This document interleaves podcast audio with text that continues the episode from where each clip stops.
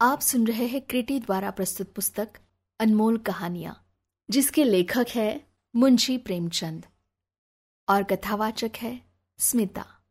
कहानी का नाम, कफन।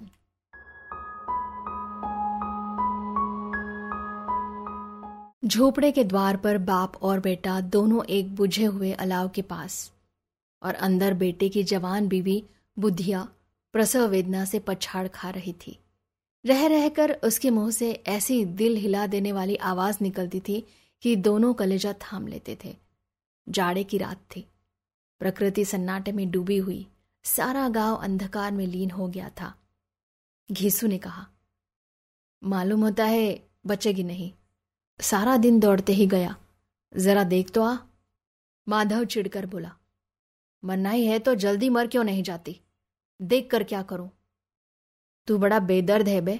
साल भर जिसके साथ सुख चैन से रहा, उसी के साथ इतनी बेवफाई तो मुझसे तो उसका तड़पना और हाथ पाव पटकना नहीं देखा जाता। चमारों का कुनबा था और सारे गाँव में बदनाम। घीसू एक दिन काम करता तो तीन दिन आराम करता।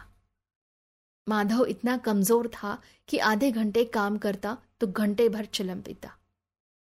इसलिए उन्हें कहीं मजदूरी नहीं मिलती थी। घर में मुट्ठी भर अनाज भी मौजूद हो तो उनके लिए काम न करने की कसम थी। जब दो चार फाके हो जाते तो घीसू पेड़ पर चढ़कर लकड़ियाँ तोड़ लाता और माधव बाज़ार में बेच आता। जब तक वह पैसे रहते, दोनों इधर उधर मारे मारे फिरते। गाँव में काम की कमी न थी। किसानों का गाँव था। मेहनती आदमी के लिए पचास काम थे। मगर इन दोनों को उस वक्त बुलाते, जब दो आदमियों से एक का काम पाकर भी संतोष कर लेने के सिवा और कोई चारा न होता। अगर दोनों साधु होते तो उन्हें संतोष और धैर्य के लिए संयम और नियम की बिल्कुल ज़रूरत न होती। यह तो उनकी प्रकृति थी। विचित्र जीवन था इनका।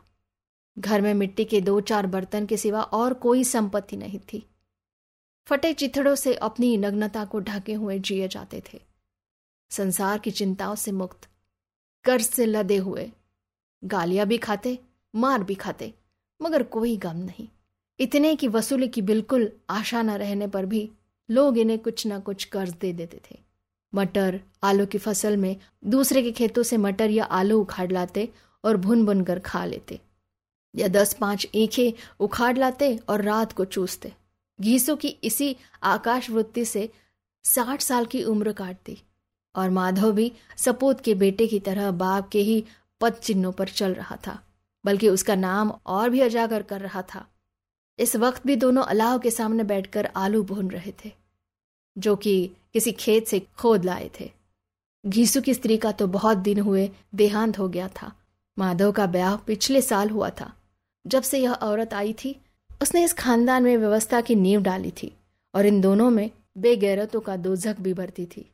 जब से वह आई, यह दोनों और भी आराम तलब हो गए थे, बल्कि कुछ अकड़ने भी लगे थे। कोई कार्य करने को बुलाता तो निर्ब्याज भाव से दुगनी मजदूरी मांगते। वही औरत आज प्रसव वेदना से मर रही थी और यह दोनों शायद इसी इंतज़ार में थे कि वह मर जाए तो आराम से सोए। घीसू ने आलू छिलते हुए कहा, जाकर देख तो क्या दशा है उसकी? चुड़ैल का फिसाद होगा और क्या? यहाँ तो ओझा भी एक रुपया माँगता है। माधव को भय था कि वह कोठरी में गया तो घीसू आलू का एक बड़ा भाग साफ़ कर देगा। बोला, मुझे वहाँ जाते डर लगता है। डर किस बात का है? मैं तो यहाँ हूँ ही। तो तुम ही जाकर देखो ना। मेरी औरत जब मरी थी तो मैं तीन दिन तक उसके पास से हिला तक नहीं। और फिर मुझसे ल जाएगा कि नहीं? जिसका कभी मुँह नहीं देखा, आज उसका उधड़ा हुआ बदन देखो? उसे तन की सुध भी तो न होगी। मुझे देख लेगी तो खुलकर हाथ पाँव भी न पटक सकेगी। मैं सोचता हूँ, कोई बाल बच्चा हुआ तो क्या होगा? सोंठ, गुड़, तेल, कुछ भी तो नहीं है घर में। सब कुछ आ जाएगा। भगवान दे तो। जो लोग अभी एक पैसा नहीं दे रहे हैं, वो ही कल बुलाकर रुपए देंगे। मेरे नौ लड़के हुए। घर में कभी कुछ न था। भगवान ने किसी न किसी तरह बेड़ा पार ही लगाया। जिस समाज में रात दिन मेहनत करने वालों की हालात, उनकी हालात से कुछ अच्छी न थी। और किसानों के मुकाबले में वो लोग जो किसानों की दुर्बलताओं से लाभ उठाना चाहते थे, कहीं ज़्यादा संपन्न थे। वहाँ इस तरह की मनोवृत्ति का पैदा हो जाना कोई अचरज की बात नहीं थी। हम तो कहेंगे, घीसू किसानों से कहीं ज़्यादा विचारवान था और किसानों के विचार शून्य समूह में शामिल होने के बदले बैठक बाजू की कुत्सित मंडली में जा मिलता था। हाँ उसमें यह शक्ति न थी कि बैठक बाजू के नियम और नीति की पालन करता। इसलिए जहाँ उसकी मंडली के और लोग गाँव के सरगना और मुखिया बने हुए थे, उस पर सारा गाँव उंगली उठाता था। फिर भी उसे यह तस्कीन तो थी ही कि अगर वह फटेहाल है तो उसे किसानों की सीजी तोड़ मेहनत तो नहीं करनी पड़ती, और उसकी सरलता और निर्भीता से दूसरे लोग बेजा फ़ायदा तो नहीं उठाते। दोनों आलू निकाल निकाल कर जलते जलते खाने लगे। कल से कुछ नहीं खाया था। इतना सब्र न था कि उन्हें ठंडा हो जाने दे। कई बार दोनों की जबान जल गई। छिल जाने पर आलू का बाहरी हिस्सा बहुत ज़्यादा गर्म न मालूम होता, लेकिन दोनों दांतों के तले पड़ते ही अंदर का हिस्सा जबान, हलक और तालू जला देता था। और उसी अंगारे को मुँह में रखने से ज़्यादा खैरियत तो इसी में थी कि वो अंदर पहुँच जाए। वहाँ उसे ठंडा करने के लिए काफ़ी सामान था, इसीलिए दोनों जल्द जल्द निकल जाते। हालाँकि इस कोशिश में उनकी आँखों से आँसू निकल आते। घीसू को उस वक्त ठाकुर की बारात याद आई, जिसमें बीस साल पहले वह गया था। उस दावत में उसे जो तृप्ति मिली थी, वो उसके जीवन में एक याद रखने लायक बात थी, और आज भी उसकी याद ताज़ा थी। बोला, वह भोज नहीं भूलता। तब से फिर उस तरह का खाना और भरपेट नहीं मिला। लड़की वालों ने सबको भरपेट पूड़िया खिलाई थी, सबको। छोटे बड़े सबने पूड़िया खाई और असली घी की। चटनी, रायता तीन तरह के सूखे साग, एक रस्सेदार तरकारी, दही, चटनी, मिठाई। अब क्या बताओ कि उस भोग में क्या स्वाद मिला। कोई रोक टोक नहीं थी। जो चीज़ चाहो, मांगो। जितना चाहो, खाओ। लोगों ने ऐसा खाया ऐसा खाया कि किसी से पानी ना पिया गया। मगर परोसने वाले हैं कि पत्तल में गरम गरम गोल गोल सुवासित कचौड़िया डाल देते थे। मन कहता है कि नहीं चाहिए। पत्तल को हाथ से रोके हुए है। मगर वह है कि दिए जाते हैं और जब सबने मुँह धो लिया तो पान इलायची भी मिली। मगर मुझे पान लेने की कहाँ सुध थी? खड़ा हुआ ना जाता था। झटपट अपने कंबल पर जाकर लेट गया। ऐसा दिल दरियाव था वह ठाकुर। माधव ने पदार्थों का मन ही मन मज़ा लेते हुए कहा, अब हमें कोई ऐसा भोजन नहीं खिलाता। अब कोई क्या खिलाएगा? वह जमाना दूसरा था। अब तो सबको किफायत सूझती है। शादी ब्याह में मत खर्च करो। क्रिया कर्म में मत खर्च करो। पूछो, गरीबों का माल बटोर बटोर कर कहाँ रखोगे? बटोरने में तो कमी नहीं है। हाँ खर्च में किफ़ायती सूझती है। तुमने बीस एक पुड़िया खाई होगी। बीस से ज़्यादा खाई थी। मैं पचास खा जाता। पचास से कम मैंने भी ना खाई होगी। अच्छा पट्ठा था। तू तो मेरा आधा भी नहीं है। आलू खाकर दोनों ने पानी पिया। और वहीं अलाव के सामने अपनी धोतिया ओढ़कर पाँव पेट पर डाले सो रहे, जैसे दो बड़े बड़े अजगर गेदुलिया मारे पड़े हो। और बुधिया अभी तक कराह रही थी।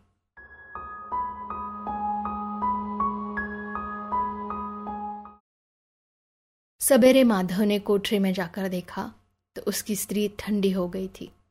उसके मुँह पर मक्खियाँ भिनक रही थी। पथराई हुई आँखें ऊपर टंगी हुई थी। सारी देह धूल से लथपथ हो रही थी। उसके पेट में बच्चा मर गया था। माधव भागा हुआ घीसू के पास गया। फिर दोनों ज़ोर ज़ोर से हैं हैं करके और छाती पीटने लगे। पड़ोस वालों ने यह रोना धोना सुना। वो दौड़े हुए आए और पुरानी मर्यादा के अनुसार इन अभागों को समझाने लगे। मगर ज़्यादा रोने पीटने का अवसर न था। कफन और लड़की की फ़िक्र करनी थी। घर में तो पैसा इस तरह गायब था, जैसे चील के घोंसले के मांस। बाप बेटे रोते हुए गाँव के जमींदार के पास गए। वह इन दोनों की सूरत से नफरत करते थे। कई बार इन्हें अपने हाथों से पीट चुके थे। चोरी करने के लिए, वादे पर काम पर न आने के लिए। पूछा, क्या है बे घिसुआ, रोता क्यों है? अब तो तू कहीं दिखलाई भी नहीं देता। मालूम होता है, इस गाँव में रहना नहीं चाहता। घीसू ने ज़मीन पर सिर रखकर आँखों में आँसू भरे हुए कहा, सरकार, बड़ी विपत्ति में हूँ। माधव की घरवाली गुजर गई। रात भर तड़पती रही सरकार। हम दोनों उसके सिरहाने बैठे रहे। दवादारों जो कुछ हो सका, सब कुछ किया। पर वह हमें दगा दे गई। अब कोई एक रोटी देने वाला भी न रहा मालिक। तबाह हो गए। घर उजड़ गया। आपका गुलाम हूँ। अब आपके सिवा कौन उसकी मिट्टी पार लगाएगा? हमारे हाथ में जो कुछ था वह सब तो दवादारों में उठ गया। सरकार की ही दया होगी तो उसकी मिट्टी उठेगी। आपके सिवा किसके द्वार पर जाऊँ? जमींदार साहब दयालु थे, मगर घीसू पर दया करना काले कंबल पर रंग चढ़ाना था। जी में तो आया, कह दे, चल दूर हो यहाँ से, या तो बुलाने से भी नहीं आता। आज जब गरज पड़ी तो आकर खुशामद कर रहा है। हराम खोर कहीं का, बदमाश। लेकिन यह क्रोध का दंड का अवसर न था। जी में कुड़ते हुए दो रुपए निकाल कर फेंक दिए, मगर सांत्वना का एक शब्द भी मुझसे ना निकला। उसकी तरफ़ ताका तक नहीं, जैसे सिर का बोझ उतरा हो। जब जबीदार साहब ने दो रुपए दिए तो गाँव के बनिए महाजनों को इनकार का साहस कैसे होता? घीसू जमींदार का ढिंडरा भी पीटना जानता था। किसी ने दो आने दिए, किसी ने चार आने। एक घंटे में घीसू और माधव बाज़ार से कफन लाने चले। इधर लोग बाँस वास काटने लगे। गाँव की नर्म दिल स्त्रियाँ आ आकर लाश देखती थी और उसकी बेबसी पर दो बूंद आँसू गिराकर चली जाती थी। बाज़ार में पहुंचकर घिसू बोला, लकड़ी तो उसे जलाने भर की मिल गई है। क्यों माधव? माधव बोला हाँ लकड़ी तो बहुत है, अब कफन चाहिए। तो चलो, कोई हल्का सा कफन ले ले। हाँ और क्या? लाश उठते उठते रात हो जाएगी। रात को कफन कौन देखता है? कैसा बुरा रिवाज है। कि जिसे जीते जी तन ढकने को चितड़ा भी न मिले, उसे मरने पर नया कफन चाहिए। कफन लाश के साथ जल ही तो जाता है। क्या रखा रहता है? यही पाँच रुपए पहले मिलते तो कुछ दवा दारू कर लेते। दोनों एक दूसरे के मन की बात ताड़ रहे थे। बाज़ार में इधर उधर घूमते रहे। कभी इस दुकान पर गए, कभी उस दुकान पर। तरह तरह के कपड़े, रेशमी और सूती देखे, मगर कुछ जचा नहीं। यहाँ तक कि शाम हो गई। तब दोनों न जाने किस देवी प्रेरणा से एक मधुशाला के सामने जा पहुँचे और जैसे पूर्व निश्चित व्यवस्था से अंदर चले गए। वहाँ जरा देर तक दोनों असमंजस में खड़े रहे। फिर घीसू ने गड्डी के सामने जाकर कहा, साहू जी, एक बोतल हमें भी देना। उसके बाद कुछ चिखोना आया, तली हुई मछली आई और बरामदे में बैठकर शांतिपूर्वक पीने लगे। कई कुजिया ताबड़तोड़ पीने के बाद सुरूर में आ गए। घीसू बोला, कफन लगाने से क्या मिलता? आखिर जल ही तो जाता। कुछ बहू के साथ तो न जाता? माधव आसमान की तरफ़ देखकर बोला मानव देवताओं को अपनी निष्पापता का साक्षी बना रहा हो। दुनिया का दस्तूर है। नहीं लोग बामनों को हज़ारों रुपए क्यों दे देते हैं? कौन देखता है? पर लोक में मिलता है या नहीं? बड़े आदमियों के पास धन है। फूके हमारे पास फूकने को क्या है? लेकिन लोगों को जवाब क्या दोगे? लोग पूछेंगे नहीं, कफन कहा है? घीसू हंसा। अबे कह देंगे कि रुपए कमर से खिसक गए। बहुत ढूंढा, मिले नहीं। लोगों को विश्वास नहीं आएगा, लेकिन फिर वही रुपए देंगे। माधव भी हंसा। इन अनपेक्षित सौभाग्य पर बोला। बड़ी अच्छी थी बेचारी। मरी तो खूब खिला पिला कर।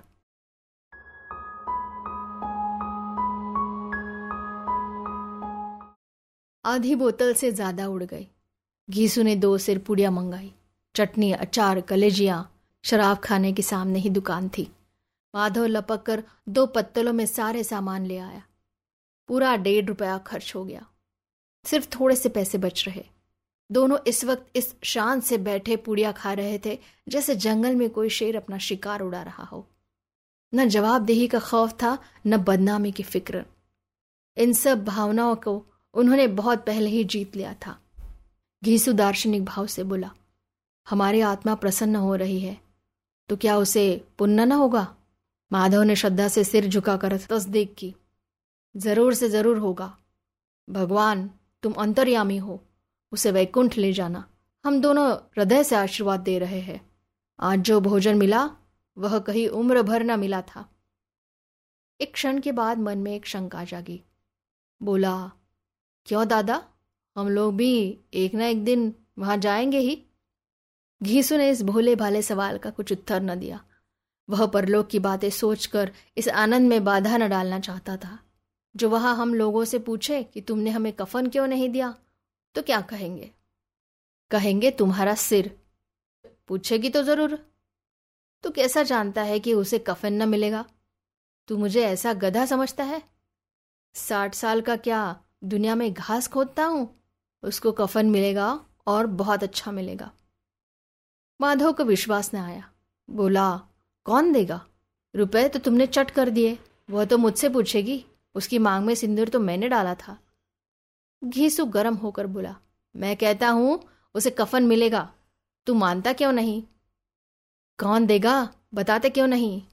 वही लोग देंगे, जिन्होंने अब की दिया। हाँ अब की रुपए हमारे हाथ ना आएँगे।